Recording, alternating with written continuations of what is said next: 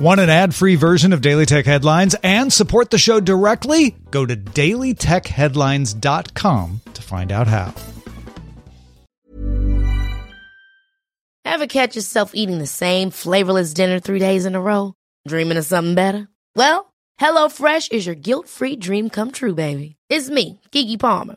Let's wake up those taste buds with hot, juicy pecan crusted chicken or garlic butter shrimp scampi. Mm.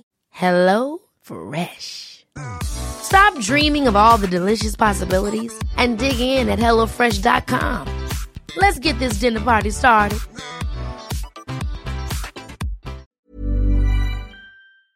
My business used to be weighed down by the complexities of in person payments. Then, Stripe Tap to Pay on iPhone came along and changed everything. With Stripe, I streamlined my payment process effortlessly. No more juggling different methods. Just a simple tap on my iPhone, and transactions are complete. What's truly remarkable is how Stripe caters to all my customers' preferences. Whether they're using cards, Apple Pay, or other digital wallets, Stripe ensures a smooth checkout experience every time. Setting up Stripe was a breeze, taking just minutes to get up and running. From local markets to global retailers, Stripe helped me expand my reach and grow my business with ease. To learn how Tap to Pay on iPhone and Stripe can help grow your revenue and reach, visit stripe.com slash tap iPhone. These are the Daily Tech headlines for Thursday, February 27th, 2020. I'm Rich Stroffolino. DoorDash announced it's confidentially submitted a draft S1 filing to the U.S. Securities and Exchange Commission as a first step to an initial public offering. The company recently raised a $100 million funding round back in November, valuing the company at roughly $13 billion. It's unclear when the IPO would actually occur, with CNBC noting that rival Postmates submitted a confidential S1 to the SEC last February, but has not gone public. Clearview AI disclosed to its customers that an intruder gained unauthorized access to its list of customers, the number of user accounts those customers had set up, and the number of searches its customers had conducted. Clearview said the company's servers weren't breached or compromised and that the vulnerability has been fixed. The company also said law enforcement agencies' search histories weren't accessed. Clearview's customers are mostly North American law enforcement agencies in Canada and the US. Clearview scrapes images from the public web and uses associated data to train an algorithm to provide possible identity matches. At RSA conference, security researchers from ESET published details about a vulnerability in Wi-Fi chips made by Broadcom and Cypress Semiconductor called Kr00k that affects chips in iPhones, iPads, Macs, Amazon Echoes, Kindles, Android devices, Raspberry Pi 3, and routers from Asus and Huawei. The exploit occurs when wireless devices disassociate from an access point and can affect either the end user or the router itself. When a disassociation occurs from something like switching access points or signal interference, devices put unsent data frames into a transmit buffer and then send them over the air using an encryption key of all zeros rather than one negotiated during the transfer between the endpoint and the router. This includes several kilobytes, and researchers said hackers could trigger multiple intentional disassociations to increase the chance of capturing useful data.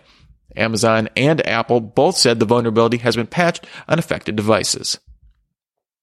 In a unanimous decision, a three judge panel on the Ninth U.S. Circuit Court of Appeals in Seattle upheld a dismissal of a 2018 lawsuit brought against YouTube by Prager University, which claimed that YouTube violated the First Amendment free speech protections by tagging some of its content with a restricted mode setting, blocking advertising on the videos. Circuit Judge Marguerite McKeown said that despite YouTube's ubiquity and accessibility, it was ultimately a private forum rather than a state actor for the purpose of the First Amendment, and that YouTube did not engage in false advertising with statements committing to free speech, ruling that these were merely opinions of the company. Dr. Ian Cutress at AnandTech got his hands on the x86 Hygon Dhyana processor for testing. These were designed as part of a joint venture with AMD and licensed their Zen 1 architecture core IP and were exclusively for the Chinese market. In testing 8 core and 32 core variants, Cutress found that integer performance was identical to similarly clocked AMD chips, but floating point performance was considerably reduced, with half the throughput for common instructions and random number generation that was slower and lower quality. AES cryptography instructions appeared not to be hardware accelerated, but the chip showed hardware support for SM2, SM3, and SM4 instructions commonly used in China. It's unclear what future development Hygon may do with AMD, as part of the joint venture is currently named on the US entity list. Uber began rolling out in-app translation tools for messages between riders and drivers. This uses Google Translate integration and comes as part of a larger app redesign that further clarifies a ride's arrival status. The app now includes actionable notifications that show time remaining to arrivals, details about other pickups en route, and additional walking directions for a pickup.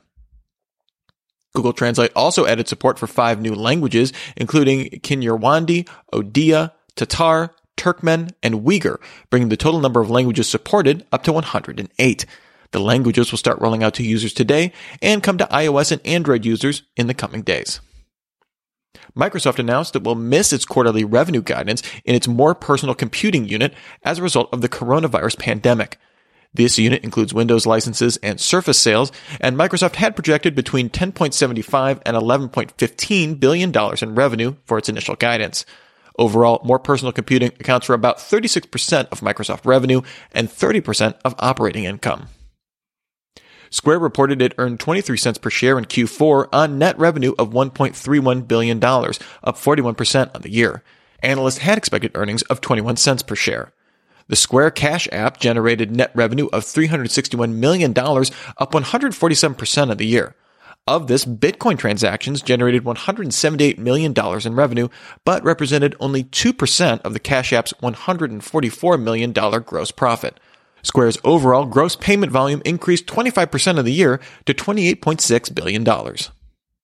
And finally, the Smithsonian published 2.8 million images and 3D models in its collection under a new open access program.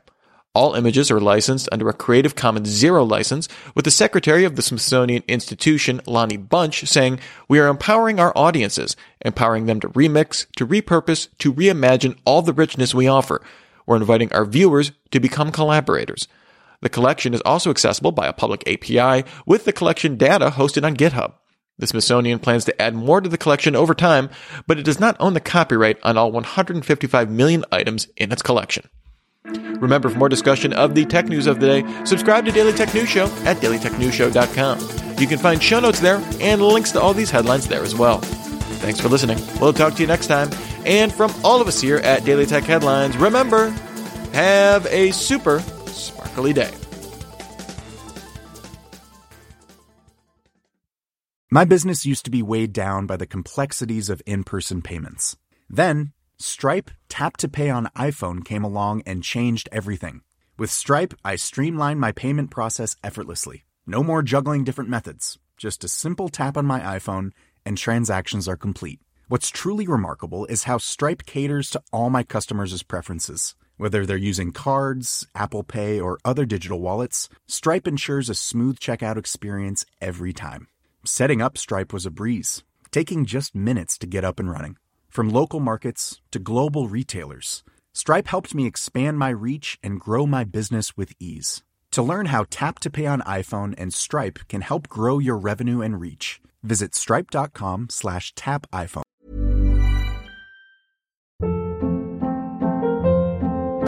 Hold up. What was that? Boring. No flavor. That was as bad as those leftovers you ate all week. Keke Palmer here, and it's time to say hello to something fresh and guilt-free. Hello Fresh. Jazz up dinner with pecan-crusted chicken or garlic butter shrimp scampi. Now that's music to my mouth. Hello Fresh. Let's get this dinner party started. Discover all the delicious possibilities at hellofresh.com.